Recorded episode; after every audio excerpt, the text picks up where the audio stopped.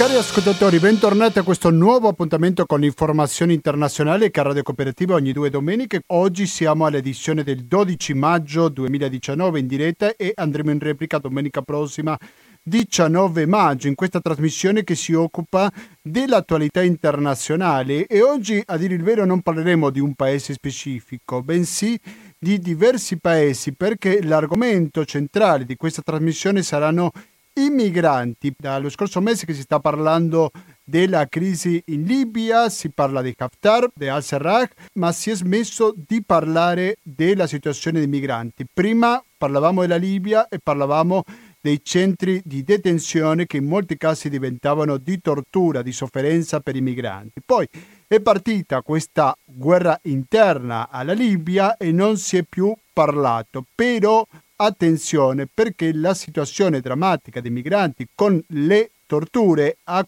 continuato e probabilmente ha peggiorato.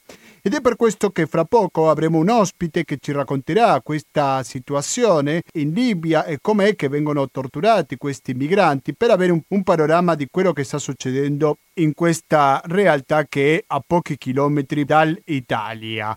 Questa è una parte, però poi parleremo di migranti quando arrivano in Italia, quali sono le sue prospettive, in quale situazione si trovano, quanto c'è di vero nella campagna quando si parla contro di loro che vivono dalle spese degli italiani, tutto quanto beh. Cercheremo di capire, di avere più informazione precisa per quanto riguarda la situazione attuale, oggi, maggio 2019, dei migranti che ce la fanno e che arrivano in Europa. Dunque, questo l'ho detto a modo di presentazione quando sono le 18.39 minuti, andremo avanti fino alle ore 20 e di pubblicità non sentiremo niente perché abbiamo un conto corrente postale che è 120 82 301 e questo CCP è intestato a cooperativa, informazione e cultura, via Antonio da Tempo numero 2, il KP35 131 Padova, il RID bancario, il pago elettronico e il 5 per 1000 sono i metodi alternativi per aiutarci a sopravvivere. In effetti adesso sentiamo il breve ma molto interessante spot del 5 per 1000, dopodiché sentiremo la musica. Prima stavamo parlando dei migranti che arrivano in Europa, molti dei quali soggiornano al sud d'Italia. A loro va dedicato questa musica che abbiamo scelto oggi ovvero la tarantela. Gli ascoltatori e le ascoltatrici, sostenitori e sostenitrici di Radio Cooperativa. Da oggi tu puoi aiutare Radio Cooperativa versando il tuo 5 per 1000 all'associazione Amici di Radio Cooperativa e lo puoi fare al seguente codice fiscale 922 786 10289 922 786 10289. Grazie.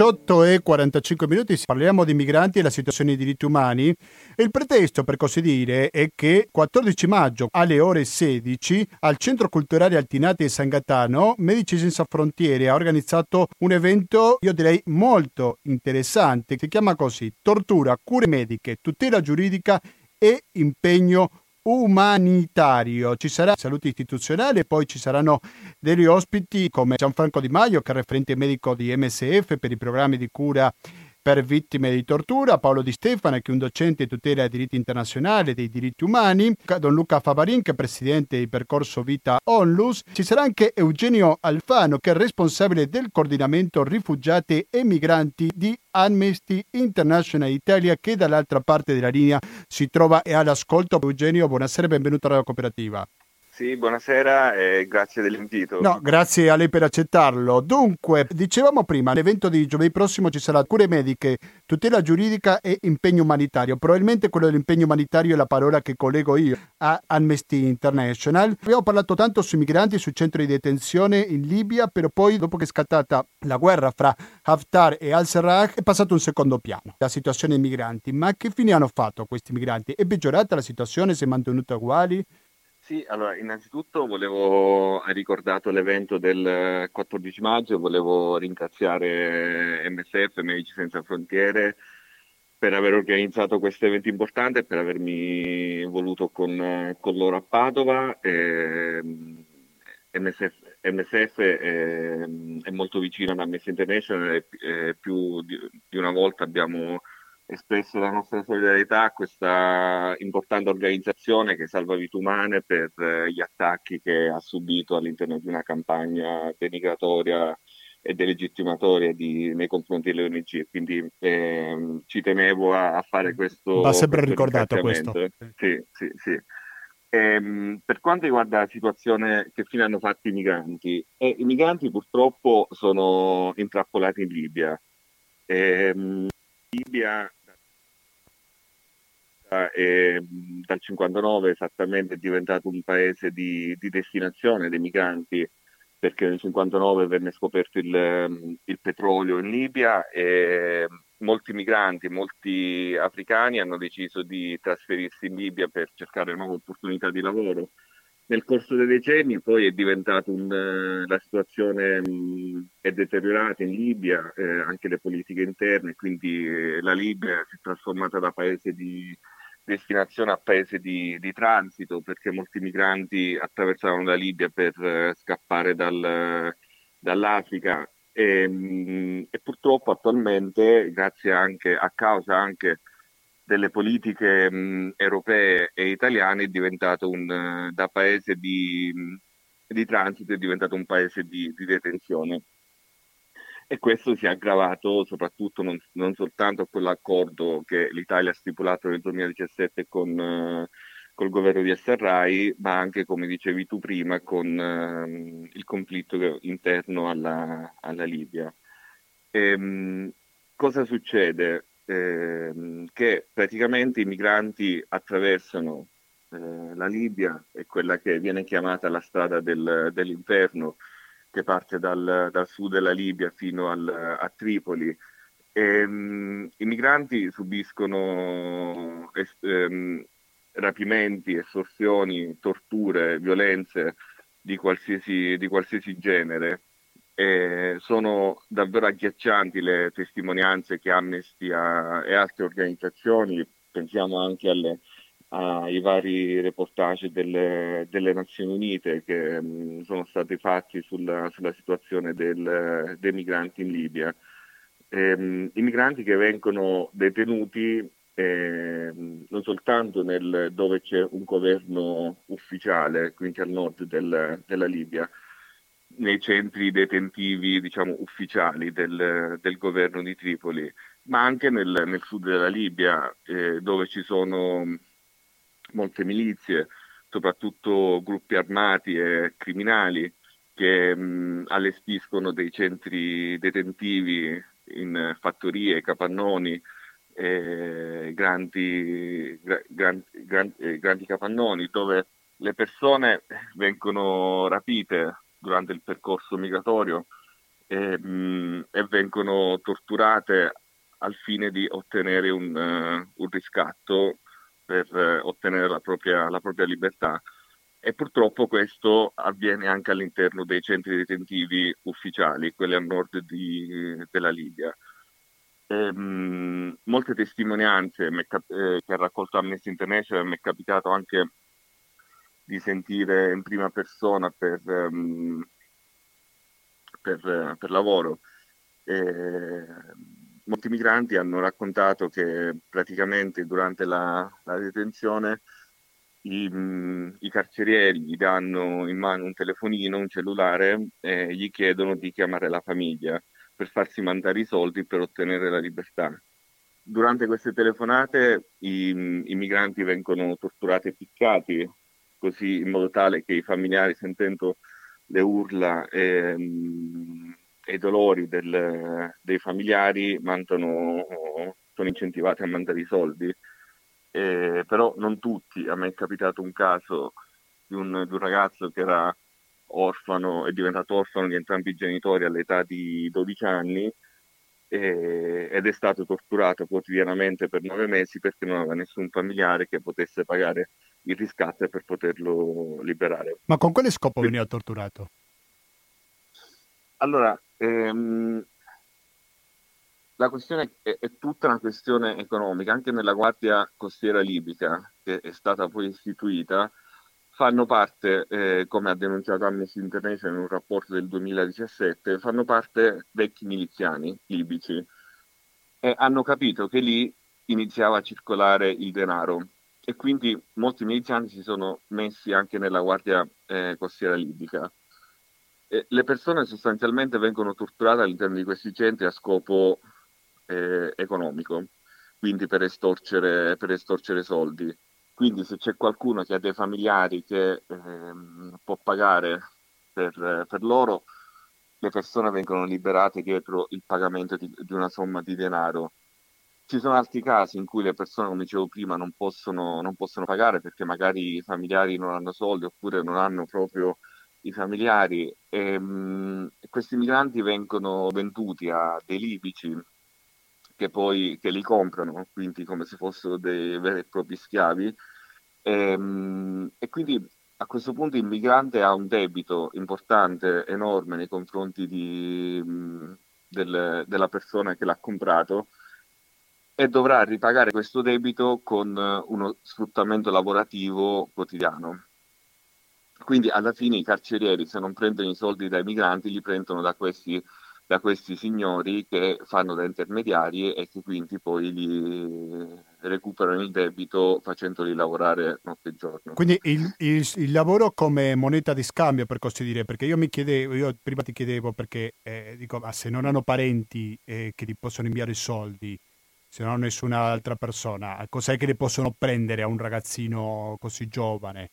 Per questo però mi sembra che il lavoro forse è la chiave no? per capire queste Sì, sì, sì, sì ci sono tanti, tantissime testimonianze di migranti che poi sono richiedenti asilo che sono arrivati in Italia e che hanno eh, dichiarato appunto di aver lavorato un anno, un anno e mezzo, due anni eh, per eh, delle persone ehm, senza essere, senza, essere, pagate come diciamo eh, contropartita del del, del, riscatto che hanno pagato queste persone nei confronti dei carcerieri, quindi per, eh, per farli liberare. E mi sai dire che tipo di lavoro li fanno fare? Ma eh, allora, eh, ci, sono, ci, sono, varie testimonianze. Eh, la, la, maggior parte delle persone vengono messe nel, nell'edilizia, quindi ci sono migranti, soprattutto, soprattutto giovani, che quindi hanno più, più forza per, eh, e resistenza per poter lavorare vengono tutti impiegati nel, nelle, la maggior parte nel, nell'edilizia. E, mh, ci sono anche lavori più, più, strani, ad esempio alcune, mh, alcuni migranti hanno dichiarato di aver lavorato in, in autolavaggi eh, oppure in, nel, nell'ambito del, del, dell'agricoltura.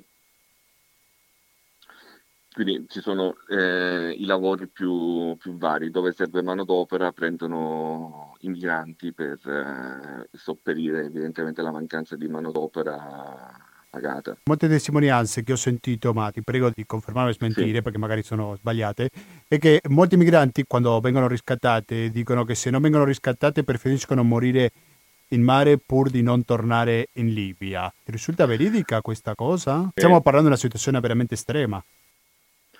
Allora, ehm, ci, sono, ci, sono, varie testimonianze, purtroppo queste sono davvero quelle più, più tragiche perché mh, mm, c'è i, una dichiarazione brevissima di un, di un, migrante rilasciata da Amnesty International che semplicemente dice la Libia è l'inferno. Eh, un altro dice non puoi voltarti indietro, non puoi tornare indietro, l'alternativa è morire o l'Italia.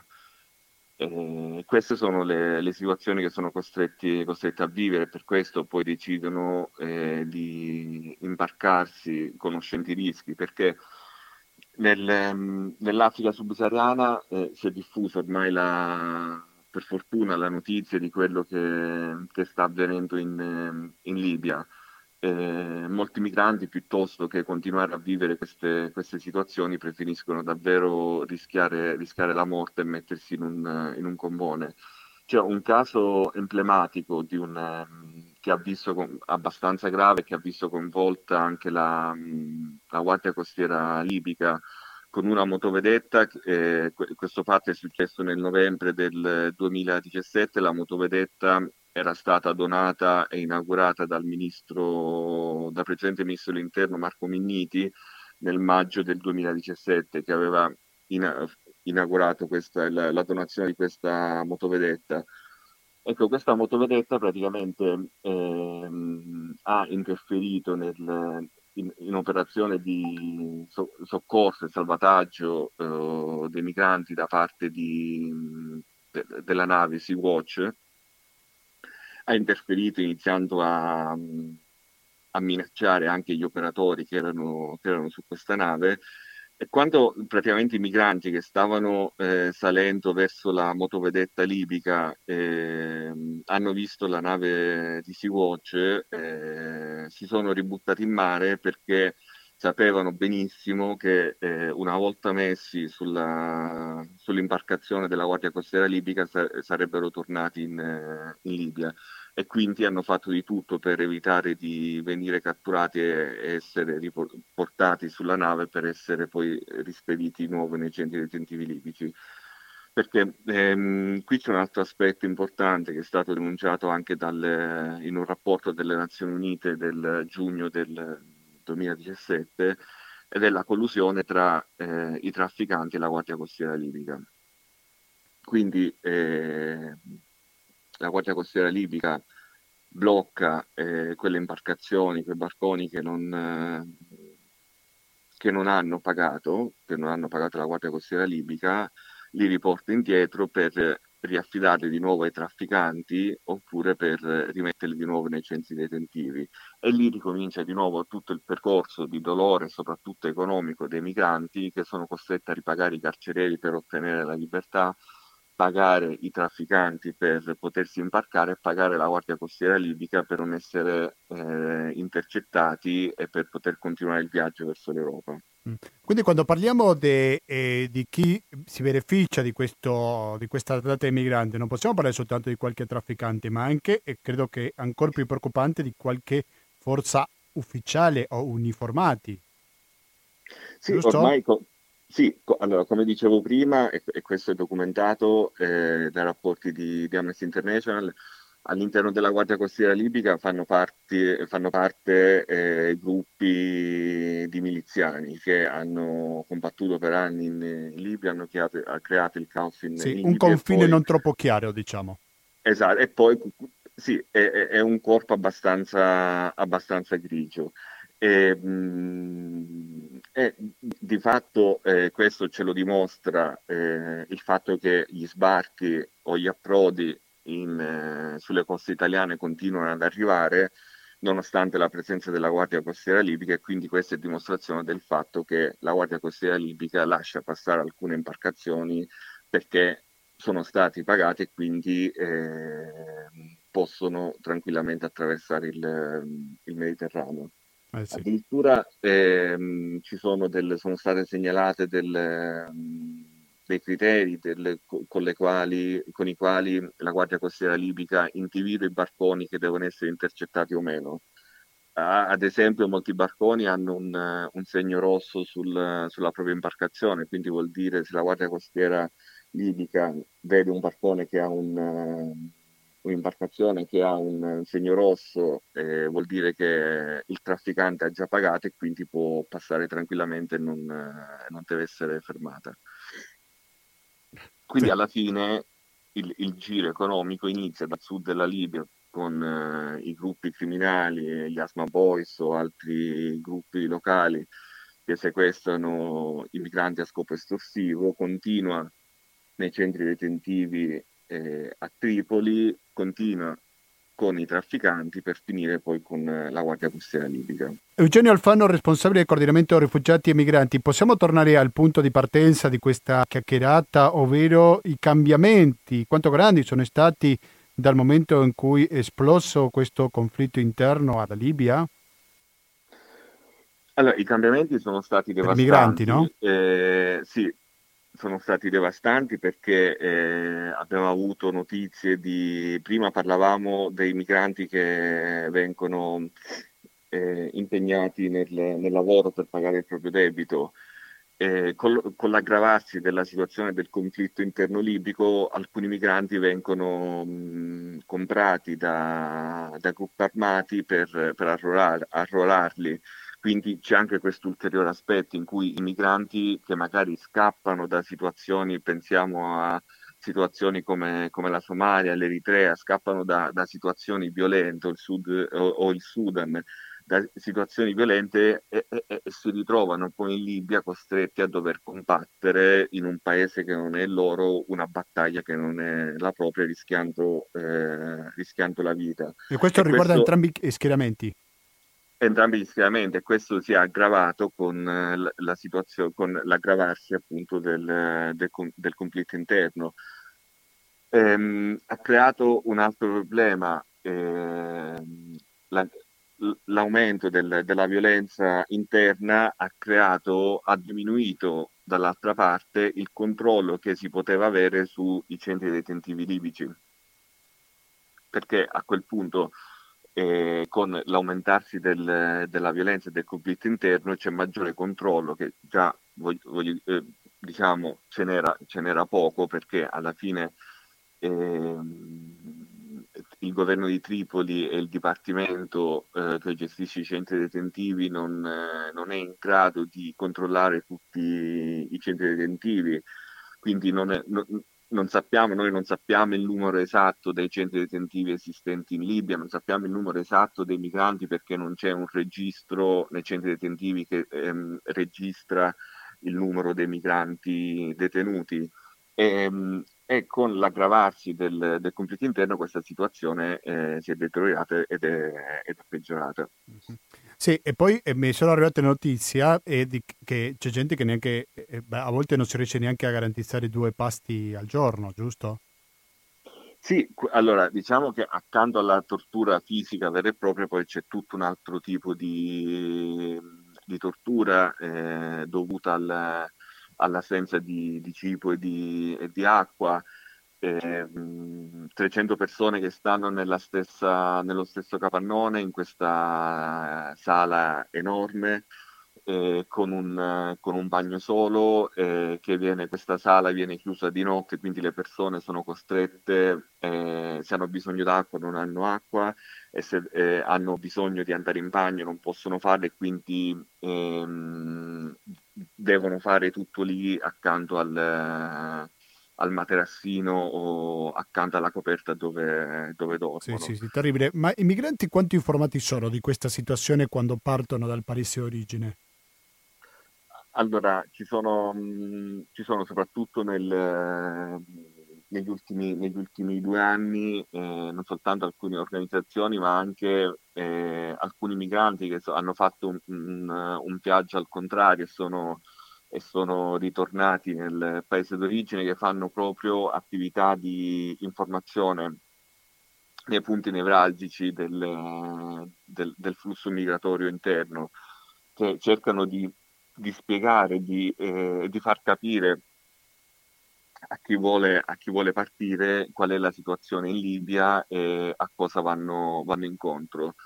E ricordo ad esempio e consiglio ai nostri mm, radioascoltatori di vedere un, un, film documentario che si chiama Redemption Song, come la canzone di, di Bob Marley, che racconta appunto la storia di questo, di questo migrante che ritorna nel proprio paese d'origine e fa vedere i video eh, di quello che succede in, in Libia.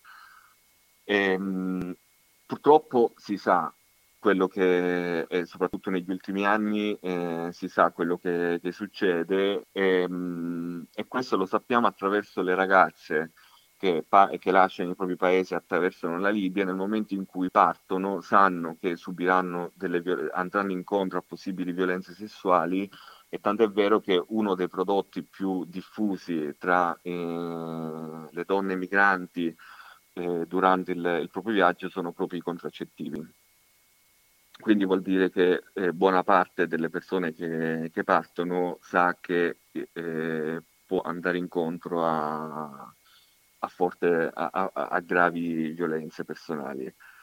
Però dall'altra, D- dall'altra parte evidentemente c'è un timore ancora maggiore che li spinge a, a, partire e a correre il rischio di subire determinate situazioni. Se uno sa qualcosa di quello che l'aspetta Libia, a parte lo stesso, questo la dice lunga della situazione che vivono nel che proprio vive paese. Nel proprio no? paese. Esatto, sì. Io ringrazio tantissimo veramente il nostro ospite, ricordo il suo nome, Eugenio Alfano, responsabile del coordinamento rifugiati e per i migranti. Non so se voleva aggiungere qualcosa a proposito di tutto sì, volevo... Prego. Grazie, volevo solo aggiungere 30 secondi una notizia che del, di fine 2017 che se ne è parlato qualche giorno quando è uscita la notizia, poi non, naturalmente non se ne è più parlato, ma è un fatto molto importante perché eh, tutto quello che ho raccontato finora, quindi una verità storica che molte organizzazioni conoscono e denunciano, finalmente è stata raggiunta da una verità eh, processuale. Il 10 ottobre del 2017 la Corte d'Assise di Milano ha condannato un cittadino somalo per eh, reati quali sequestro di persone, omicidio a seguito di sequestro di persone, violenze sessuali, violenze sessuali di gruppo, lesioni gravissime, eh, estorsione, eh, nei confronti appunto di questo cittadino somalo che era un torturatore all'interno di uno dei centri detentivi libici e a questo punto non possiamo più girarci dall'altra parte, non possiamo più far finta di niente, non possiamo più ignorare la situazione in, eh, in Libia, perché questa sentenza, così come tutte le altre sentenze, sono, è stata emessa in nome del popolo italiano e quindi il popolo italiano è a conoscenza della situazione in Libia e deve agire di conseguenza. E cosa potrebbe implicare questo da adesso in poi? Allora, innanzitutto che abbiamo una verità, una verità giudiziaria, su, su, quello che, su, quello che, è successo e quindi non sono soltanto delle organizzazioni che vengono delegittimate e stigmatizzate come è successo a, a Medici Senza ad Amnesty International, ad altre associazioni. È un tribunale che lo dice, una corte d'assise che lo dice. La corte d'assise è formata da giudici togati e da giudici popolari, quindi è, è, è, forte anche da un punto di vista simbolico il fatto che dei giudici popolari abbiano emesso una sentenza del, del genere. E, e, spero che venga utilizzata eh, anche dal, da, da, dalle varie parti politiche per far luce su quello che sta succedendo in Libia ed, ed, ed eventualmente eh, fare un passo indietro sui rapporti che abbiamo con, con la Libia, perché siamo andati a, a fare un accordo con, con, la Libia sui migranti e non dimentichiamoci che la Libia è uno dei pochi paesi al mondo che non ha mai sottoscritto la Convenzione di Ginevra sui rifugiati, quindi non ha una normativa a tutela dei rifugiati, dei migranti, ma li detiene a tempo indeterminato. Mi sembra che l'appello che stai facendo te non riguarda solo una forza politica, mi sembra che è la politica in generale che dovrebbe fare di più per questa situazione, giusto? È la politica in generale che dovrebbe scegliere eh, gli amici, che eh, dovrebbe scegliere gli amici per, per come si comportano non possiamo stipulare accordi con, eh, con, paesi terzi che violano costantemente i diritti umani ed è la stessa cosa che è successo tra l'Europa e la Turchia. L'Europa ha stipulato un accordo eh, due anni fa, con, eh, tre anni fa con, eh, con la Turchia eh, ritenendolo un paese terzo sicuro, salvo poi qualche mese dopo scoprire con un nostro giornalista italiano, con Gabriele Del Grande, che non solo la Turchia non è un paese terzo sicuro, ma è la più grande prigione al mondo per giornalisti, blogger e persone che cercano di esprimere liberamente il proprio pensiero. Grazie mille, Gianni Alfano. Grazie a voi e buon lavoro. Grazie, buona Bene. conferenza martedì prossimo, ok? Lo ricordiamo Grazie. dalle ore 16 al San Gaetano di Padova. Grazie, alla prossima. Grazie e buona serata. Buona serata anche a te.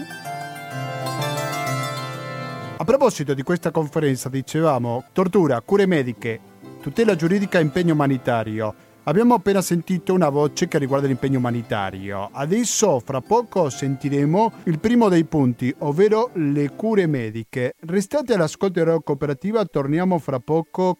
Sogna fiore mio, sogna il riposo, che questa bocca che pare una rosa, sogna che resto che tu, tu, che quando sogna tu, sogna gli umani e chiude gli occhi che non parlare sogna gli furno di umani e chiude gli occhi in una aver paura sogna gli umani fatta su natura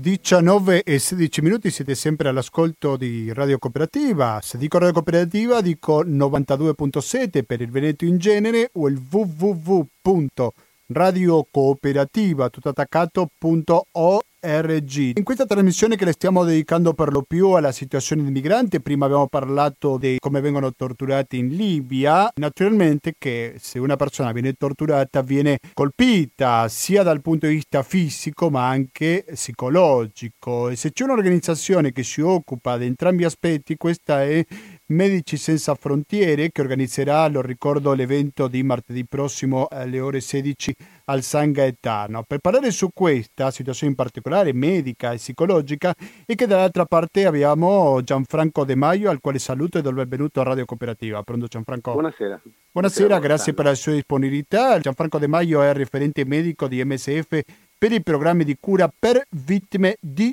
tortura. Quindi mi sembra che la persona indicata per Innanzitutto vorrei chiedere com'è la situazione dei migranti quando arrivano in Italia, sia fisica che psicologica. I migranti di cui stiamo parlando adesso sono chiaramente un gruppo specifico eh, di persone che o nel paese d'origine appunto, oppure in Libia, nei paesi di transito, hanno subito un attacco violentissimo, estremo alla loro identità e quindi che noi chiamiamo tortura oppure trattamento degradante e umiliante. Ehm, quindi diciamo sono delle persone che in realtà non sono dei malati, questa è la cosa fondamentale da prendere in considerazione, sono delle persone che sono state aggredite e quindi hanno delle conseguenze di questa aggressione, spesso che condizionano completamente il loro modus vivendi, ma non sono malati loro, è malato il sistema che eh, li ha aggrediti e quindi bisogna ri- ricambiare completamente rispetto a quello che purtroppo le politiche europee stanno applicando da un po' di tempo a questa parte. E che tipo di tortura subiscono questi migranti?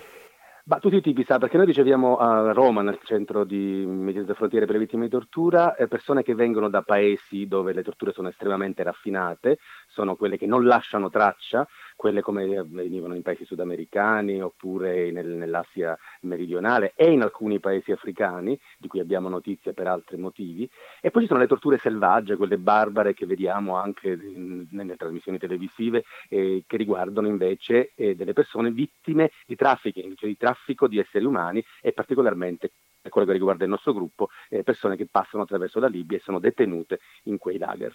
Poi alcune testimonianze che lei abbia avuto opportunità di sentire, ascoltare da questi migranti? Certo, bisogna a una cosa, che il, il, migrante non è un giornalista, quindi praticamente non è qualcuno che la prima cosa che fa ti racconta quello che è successo, migrante vittima di tortura o comunque la persona che cerca asilo da un'altra parte.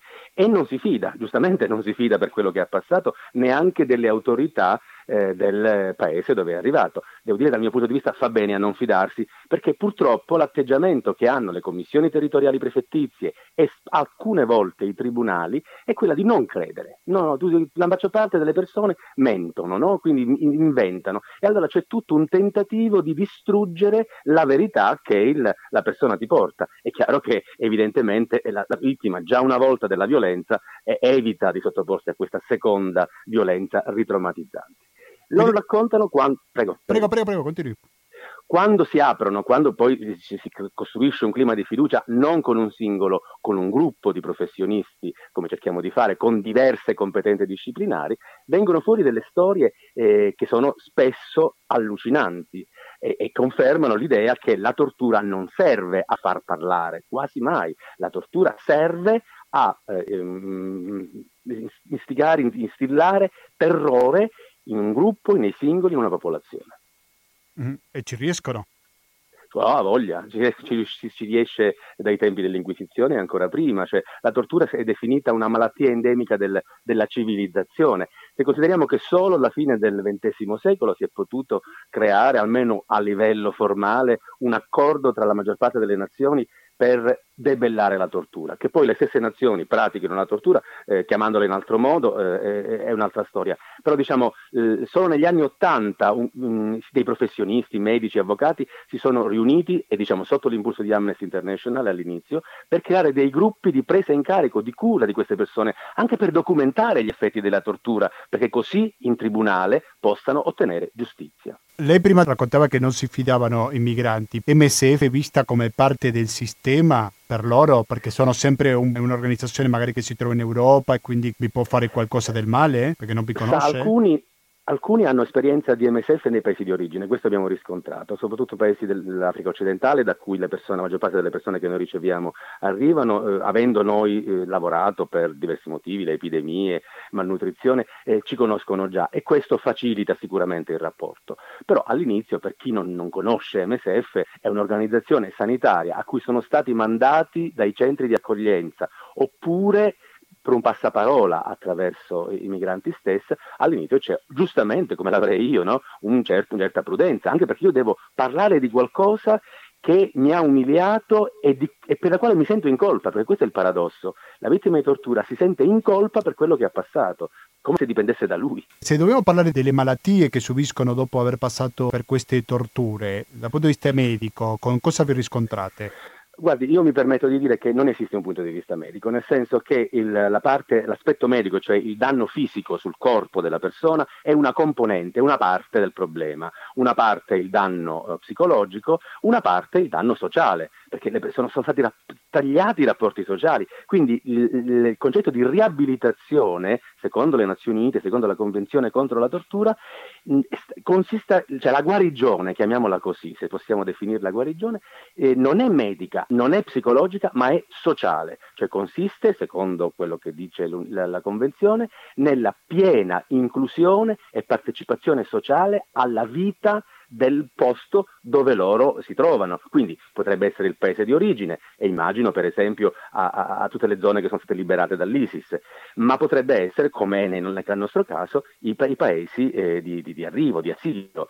E, ehm, e quindi diciamo l'aspetto medico, eh, certamente c'è il dolore, c'è un dolore cronico spesso eh, in, in queste persone, che va affrontato non con la medicinetta, ecco, diciamo, non è assolutamente sufficiente. Un approccio individuale, monodisciplinare, è destinato al fallimento.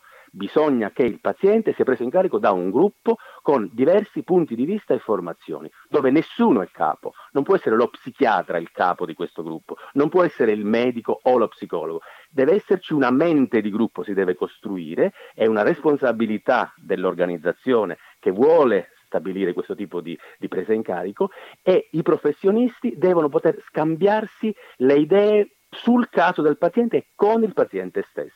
Mm. Questo è quello che stiamo provando a fare noi. Certo, e voi ricevete immigranti non soltanto dalla Libia, no, ma anche diversi paesi. Ne parlava dell'America Latina oppure c'è gente che scappa dalla Siria. Da dove vengono questi migranti per lo più? Allora, l'esperienza dell'America Latina è molto precedente, no? evidentemente. In questo momento, mh, mm, bueno, mia, in quattro anni, non ho incontrato nessuna eh, persona che veniva da un paese latinoamericano attualmente. È l'esperienza di altre organizzazioni che lavorano a Roma prim- prima di noi come medici contro la tortura.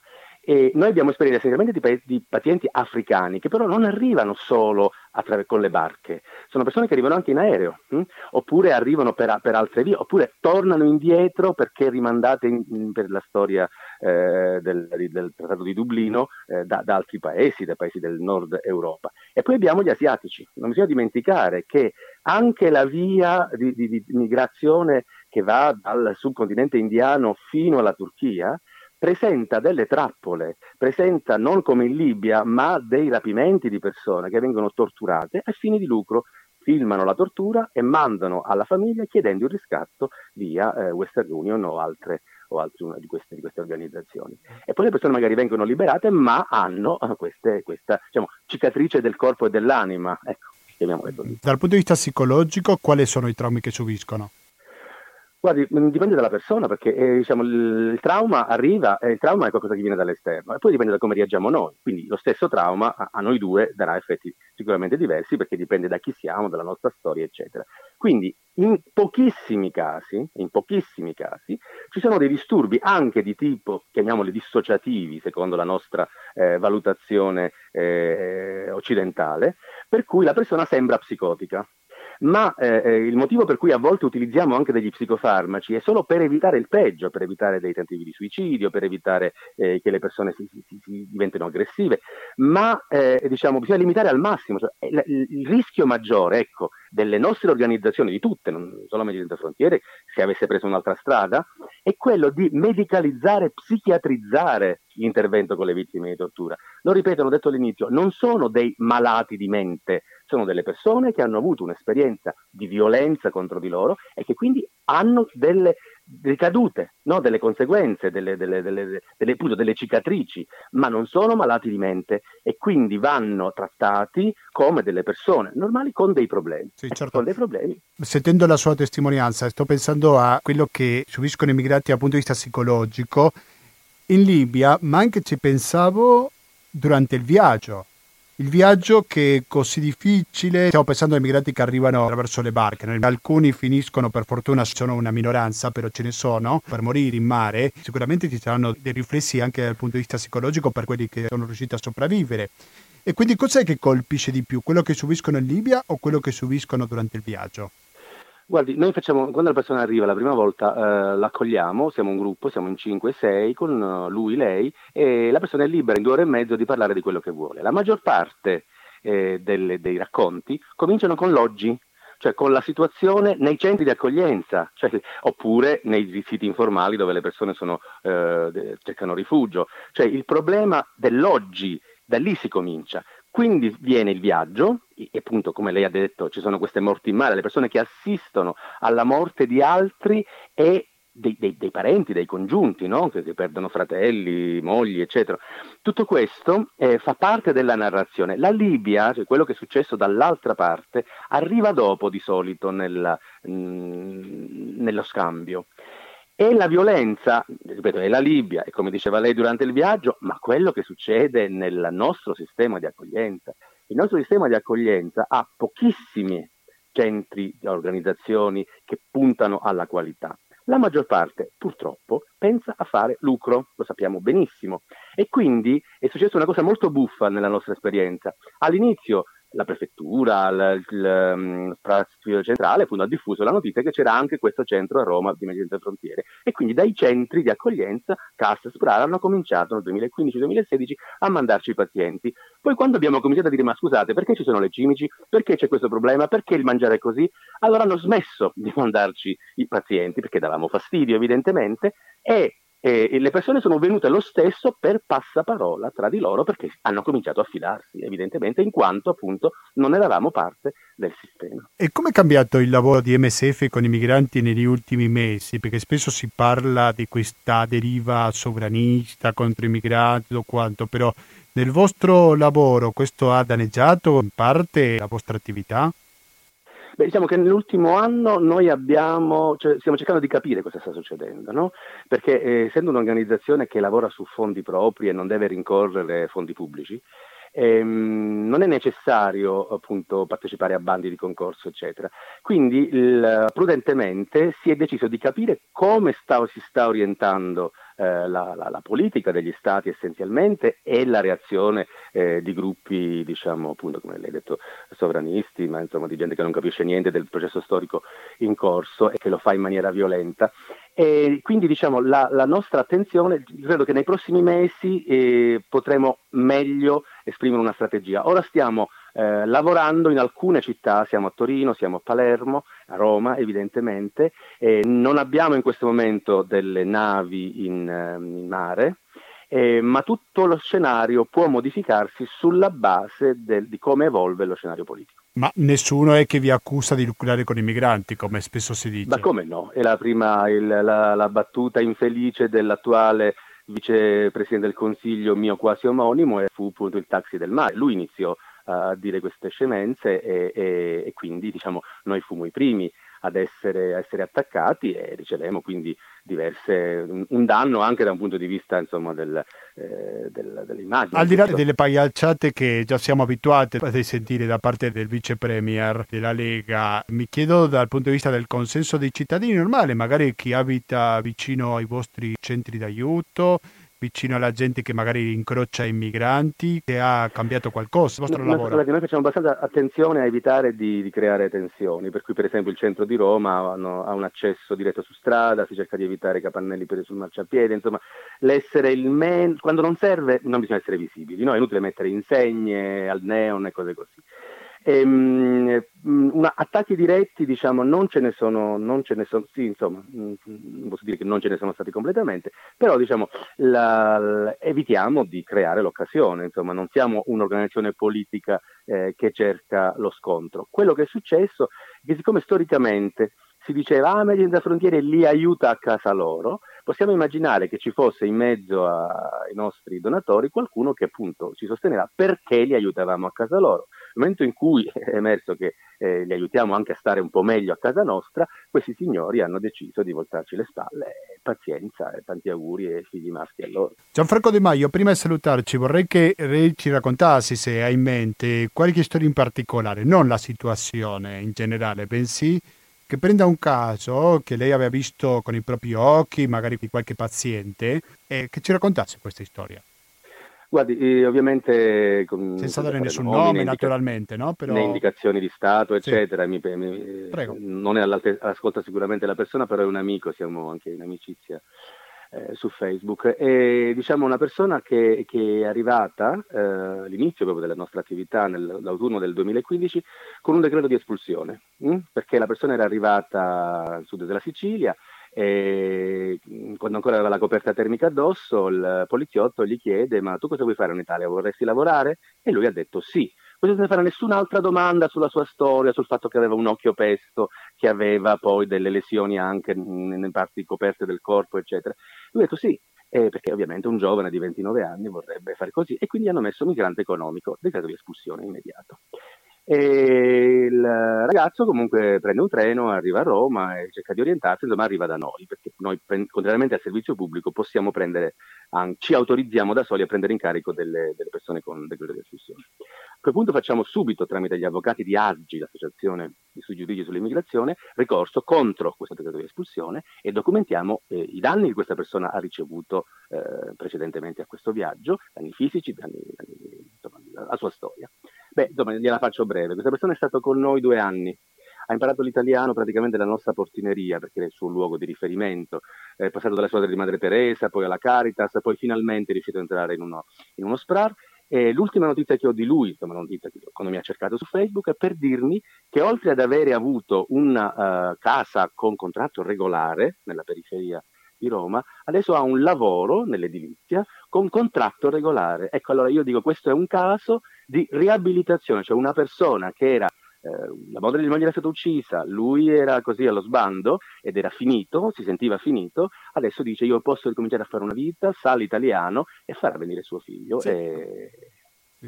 Quindi è una storia sicuramente positiva, no? Dopo tanto... E ho raccontato questa, quelle negative, vabbè, insomma, ci sono pure, ma non le racconto. Benissimo, Gianfranco De Maio, referente medico di MSF per i programmi di cura per vittime di tortura, grazie infinite. Dopodomani sarà fra i relatori della conferenza organizzata da MSF che ci sarà dalle ore 16 al Centro Culturale San Gaetano. Grazie e alla prossima. Grazie a voi per l'attenzione. Un saluto, sentiamo adesso un altro brano musicale. Quando torniamo ci concentreremo sul terzo aspetto, ovvero la tutela giuridica, cioè cosa succede dal punto di vista legale quando sono in Italia. A fra poco. Tu bella che lo petto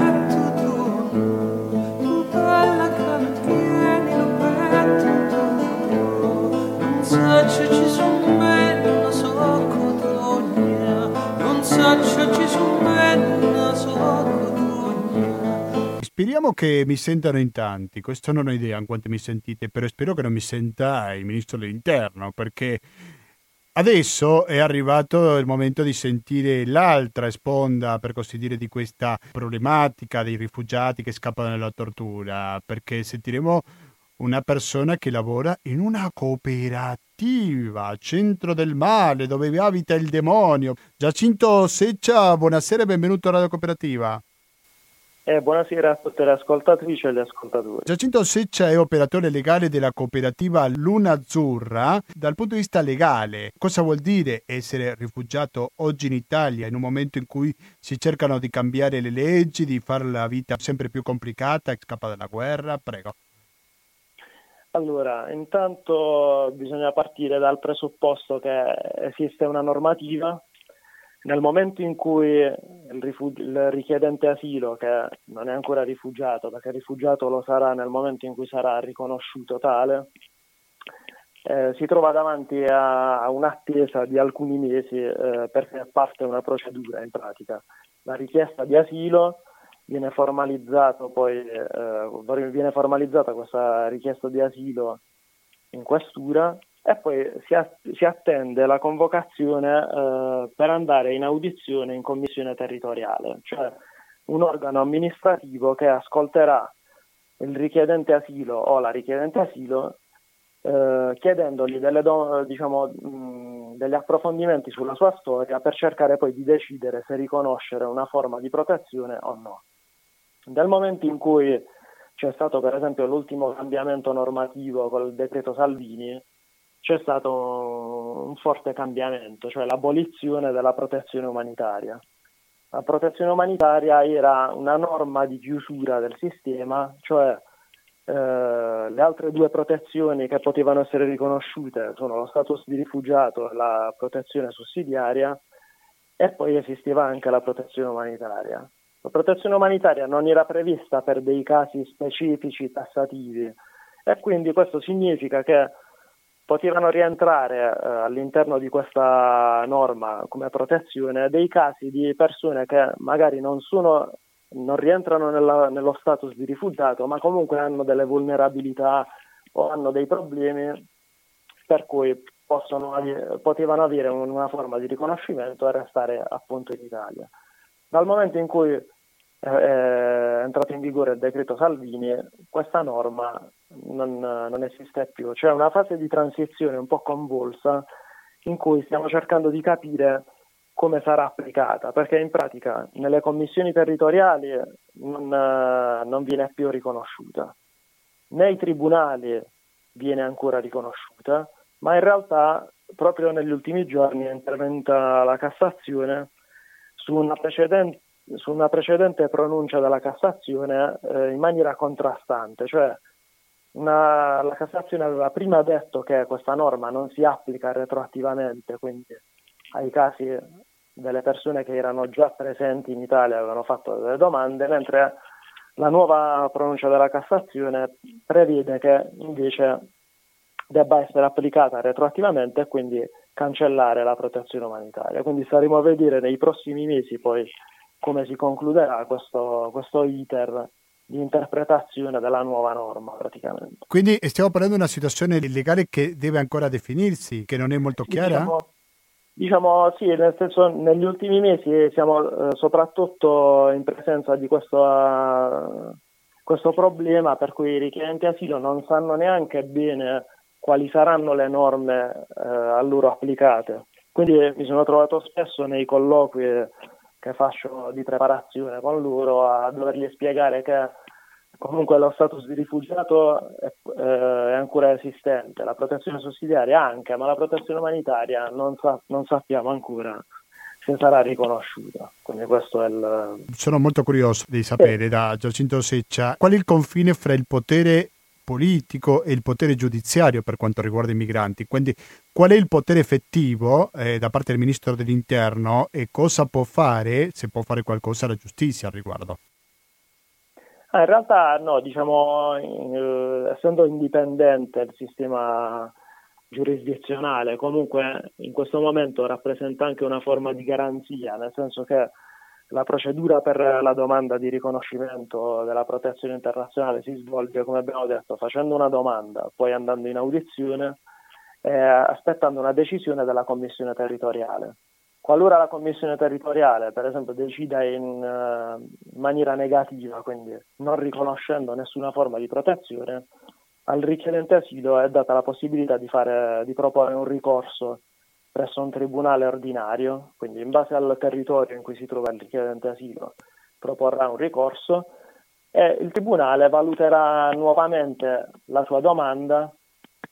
In pratica nei ricorsi si, che cosa che si chiede? Si chiede una decisione diversa da parte della, del giudice del Tribunale rispetto alla, alla decisione che, stata, che c'era stata in commissione territoriale. Come diceva prima l'ospite Gianfranco De Maio, spesso c'è un problema di non credibilità eh, questo è importante perché ogni richiedente asilo ha una sua storia, ha un suo vissuto, ha una sua preparazione, ha una sua alfabetizzazione. Quindi spesso eh, c'è questa sorta di attesa di un racconto fatto in commissione territoriale con dei criteri molto occidentali e molto legati a, una, a certi canoni che il richiedente asilo non riesce sempre a a rispettare, perché comunque se per esempio io sono analfabeta non riuscirò mai a raccontare con dei particolari se, con un certo approfondimento il mio vissuto. Quindi eh, spesso c'è anche questo problema che, che riscontro molto, che appunto le commissioni territoriali non riescono ad approfondire bene, non danno la possibilità di, di, far raccontare la storia in base alla diversa preparazione appunto della persona e quindi eh, spesso c'è un esito negativo insomma nella, ma, nella ma in casi come questi in cui c'è questa difficoltà non esiste la possibilità di nominare un, un, un, un rappresentante legale?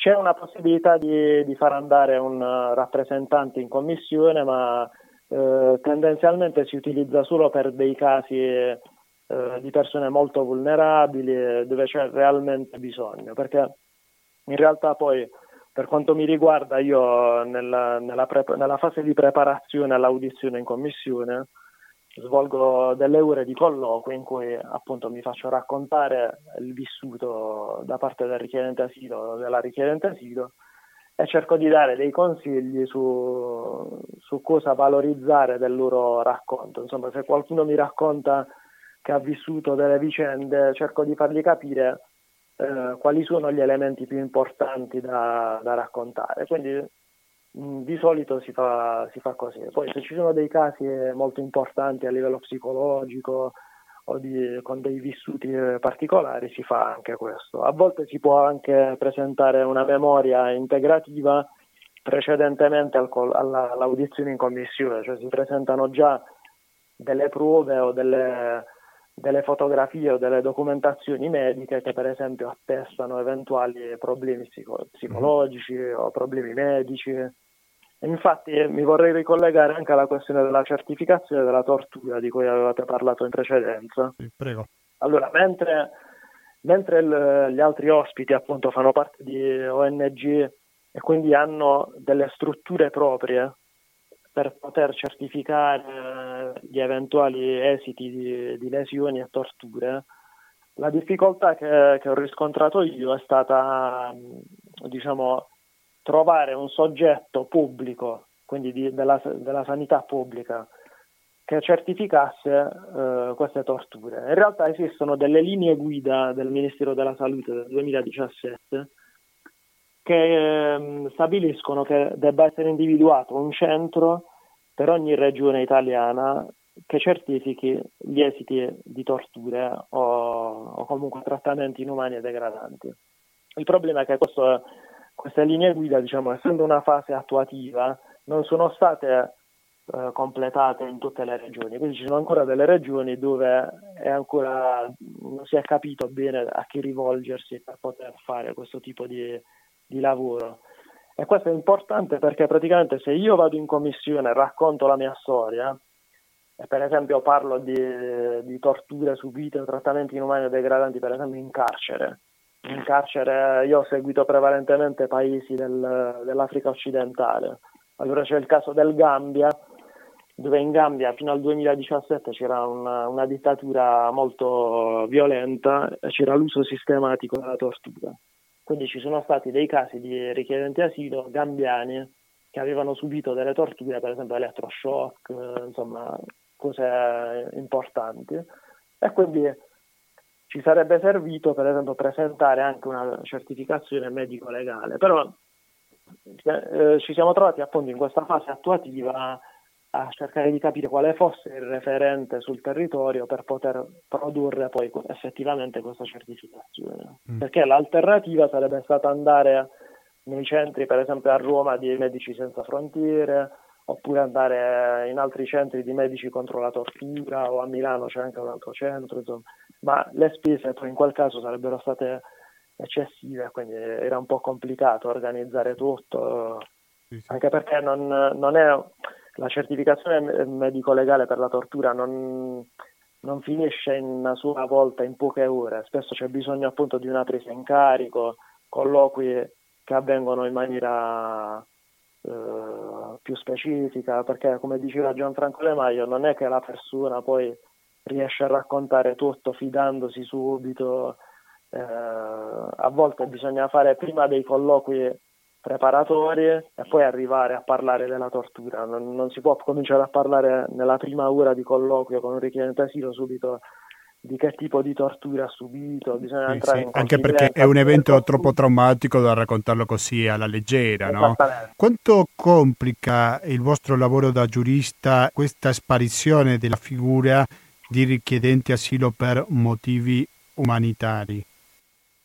E complica molto perché, per esempio, mh, se io non sono una persona che rischia di subire un certo tipo di persecuzione per alcuni motivi, quindi non rientro nel caso dello status di rifugiato, oppure non rischio un grave danno eh, nel caso della protezione sussidiaria nel rientro nel paese di origine, potrebbe esserci comunque il caso in cui ci sono delle problematiche nel paese di origine rispetto alla, al vissuto che avevo io, per esempio, in Africa occidentale, ho intrapreso un certo percorso qui in Italia e questo mi viene mm, negato a un certo punto perché non c'è più una possibilità di riconoscimento.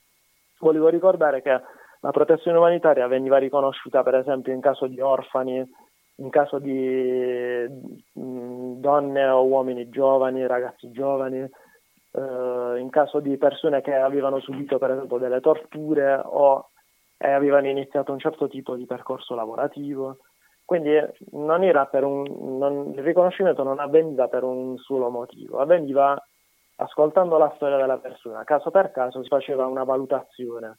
Quindi al momento, non essendoci più, o comunque non sappiamo perché in alcuni casi alcuni tribunali la stanno ancora applicando, ma nella fase della commissione no, non, ci, non c'è più il modo per eh, valorizzare per esempio anche le torture subite in Libia, perché le torture subite in Libia erano uno dei motivi per cui spesso è stata riconosciuta la protezione umanitaria.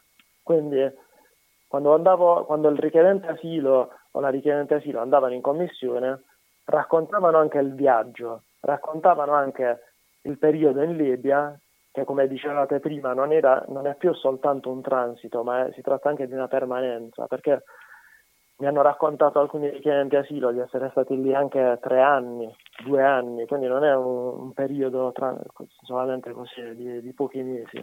Sì, sì, sì. E quindi queste torture, queste, questi vissuti di detenzione e torture venivano in un certo senso valorizzati poi con una forma di riconoscimento di questa protezione umanitaria che dava comunque la possibilità alla persona di restare sul territorio italiano per due anni, era un permesso di soggiorno rinnovabile e la persona comunque può lavorare, quindi se intraprende un percorso lavorativo poi può eventualmente trasformare il suo permesso di soggiorno anche in permesso di soggiorno per, per motivi di lavoro. Quindi era tutto un percorso che poteva cambiare effettivamente il destino di una persona. Al momento eh, questo diventa molto difficile. Quindi, Quindi, dipendono dalle storie personali, non è che così automatico, ah, se tu vieni da questo paese sei perseguitato e se invece vieni da un altro paese va tutto benissimo. La situazione va presa in considerazione caso per caso, giusto? Esattamente, perché eh, la cosa più importante che spesso viene dimenticata è proprio questa sorta di eh, superficialità in cui si dice siccome vieni da questo paese specifico lì non c'è granché, non c'è niente, non...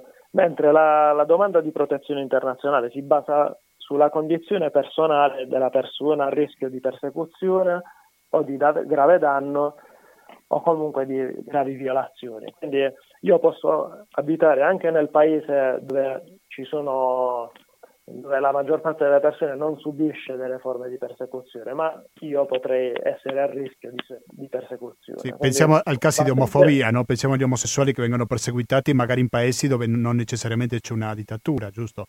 Esattamente, esattamente, perché le, la normativa a volte prevede anche una, la punibilità, per esempio, di chi commette atti omofobici o per esempio non, non è un reato essere omosessuali, però di fatto poi va verificato se in quel paese le, attività, le, le autorità si attivano per dare effettiva tutela alla persona, cioè nel senso se io vado a fare una denuncia in un uh, ufficio di polizia e loro mi dicono no, torna un'altra volta perché non ci interessa, quella, quella forma di protezione non viene data dal proprio paese ed è lì che nasce poi l'esigenza di chiedere protezione altrove, insomma, per lo status di rifugiato. Sì, per raccontare questa storia, nonostante i cambiamenti che avevo visto dallo scorso anno, aiuta ai migranti a che venga ricepita la sua domanda di rifugiato, giusto?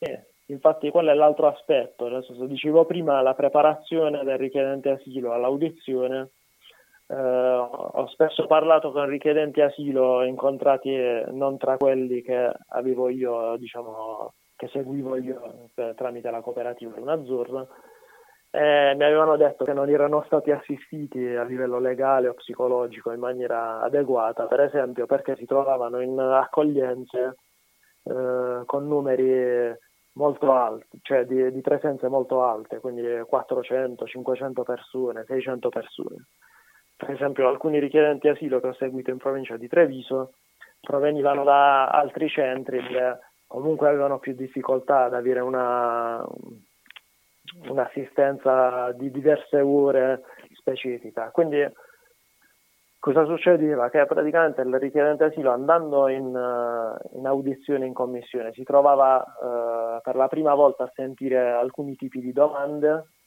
eh, non capiva bene quale fosse l'importanza di raccontare un certo tipo di, di situazioni e quindi eh, veniva fatta una, un'audizione un po' sbrigativa eh, con un esito spesso negativo. Tra l'altro, un altro aspetto fondamentale è la questione della lingua, la questione linguistica.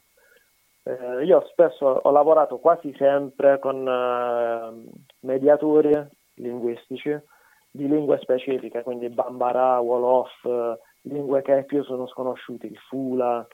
Eh, questo permette di entrare proprio in relazione con, uh, con il richiedente asilo perché si parla nella sua lingua specifica, la sua lingua madre, anche perché le lingue veicolari inglese e francese non sempre sono co- così conosciute dalla, dalla persona. Quindi quando ho fatto i colloqui preliminari ho spesso spiegato eh, che esisteva la possibilità di scegliere appunto la lingua in cui si voleva esprimere la, il racconto, eh, dicendo che quello era uno degli aspetti più importanti, perché effettivamente lo è, in quanto mm, quando, è, eh, quando, ci sono stati dei richiedenti asilo in commissione che parlavano per esempio inglese senza conoscerlo effettivamente bene o in francese, hanno espresso dei concetti in maniera superficiale, non sono riusciti ad entrare così nello specifico. Del, Invece si parla la lingua madre e sicuramente si esprimono in modo molto migliore. Io ringrazio molto, molto Giacinto Seccio, operatore legale per la cooperativa Luna Azzurra. Grazie e buon lavoro naturalmente Giacinto. Grazie, un Grazie. saluto a tutti gli ascoltatori. Grazie, adesso dobbiamo salutare Giacinto perché ormai siamo a capolinea di questa trasmissione perché sono le ore 20. Non posso andare via senza ricordarvi che 120 82 301 è il conto corrente postale, intestato cooperativa, informazione e cultura, via Antonio da Tempo numero 2, il KP35 131 Padova, il RID bancario, il pago elettronico, il 5 per 1000, nonché i pranzi di radio cooperativa sono i metodi alternativi per aiutarci a cosa? A sopravvivere. Mi raccomando, continuate all'ascoltare la cooperativa perché in nessun caso troverete pubblicità e se volete lo comprovate voi stessi. Come? Ascoltando la trasmissione che inizierà fra 10 minuti soltanto, materiali resistenti che andrà avanti dalle 20.10 fino alle 21.40 e poi dalle 21.50 fino alla mezzanotte ascolteremo pensieri e parole se ci ascoltate in diretta o intervallo musicale dal 21.50 se ci ascoltate in replica il 19. Velocissimamente sentiamo la trasmissione prima di salutarci. Pronto? Eh, ciao Gustavo, buona serata. Ciao Marco, velocissimo che stiamo chiudendo. Ti ho sentito, è eh. interessante gli ospiti che hai invitato okay. sono grandi, grandi drammi veramente di sì, miracoli. Veramente. È una vergogna. Ho chiamato tutti i messaggi, non li hai letti? Mm, non li ho letti. Da adesso, adesso dopo, la, dopo li leggo. È mancata la figlia della Eli, della Sandra. Ah. E domani pomeriggio saranno i funerali alle 15.30 al Duomo di San Donato. È comunque un dramma di questi immigrati che addirittura abbiamo messo in tecnica con le multare chi soccorre in mare, una vergogna, un paese, siamo un paese proprio incivile, da che persone che siamo governati. Grazie Marco. Va bene, basta. Grazie. Ciao, un grazie, saluto. un abbraccio a te e anche alla tua, ciao. eh, grazie. compagna. Ciao ciao. Vabbè, non è facile.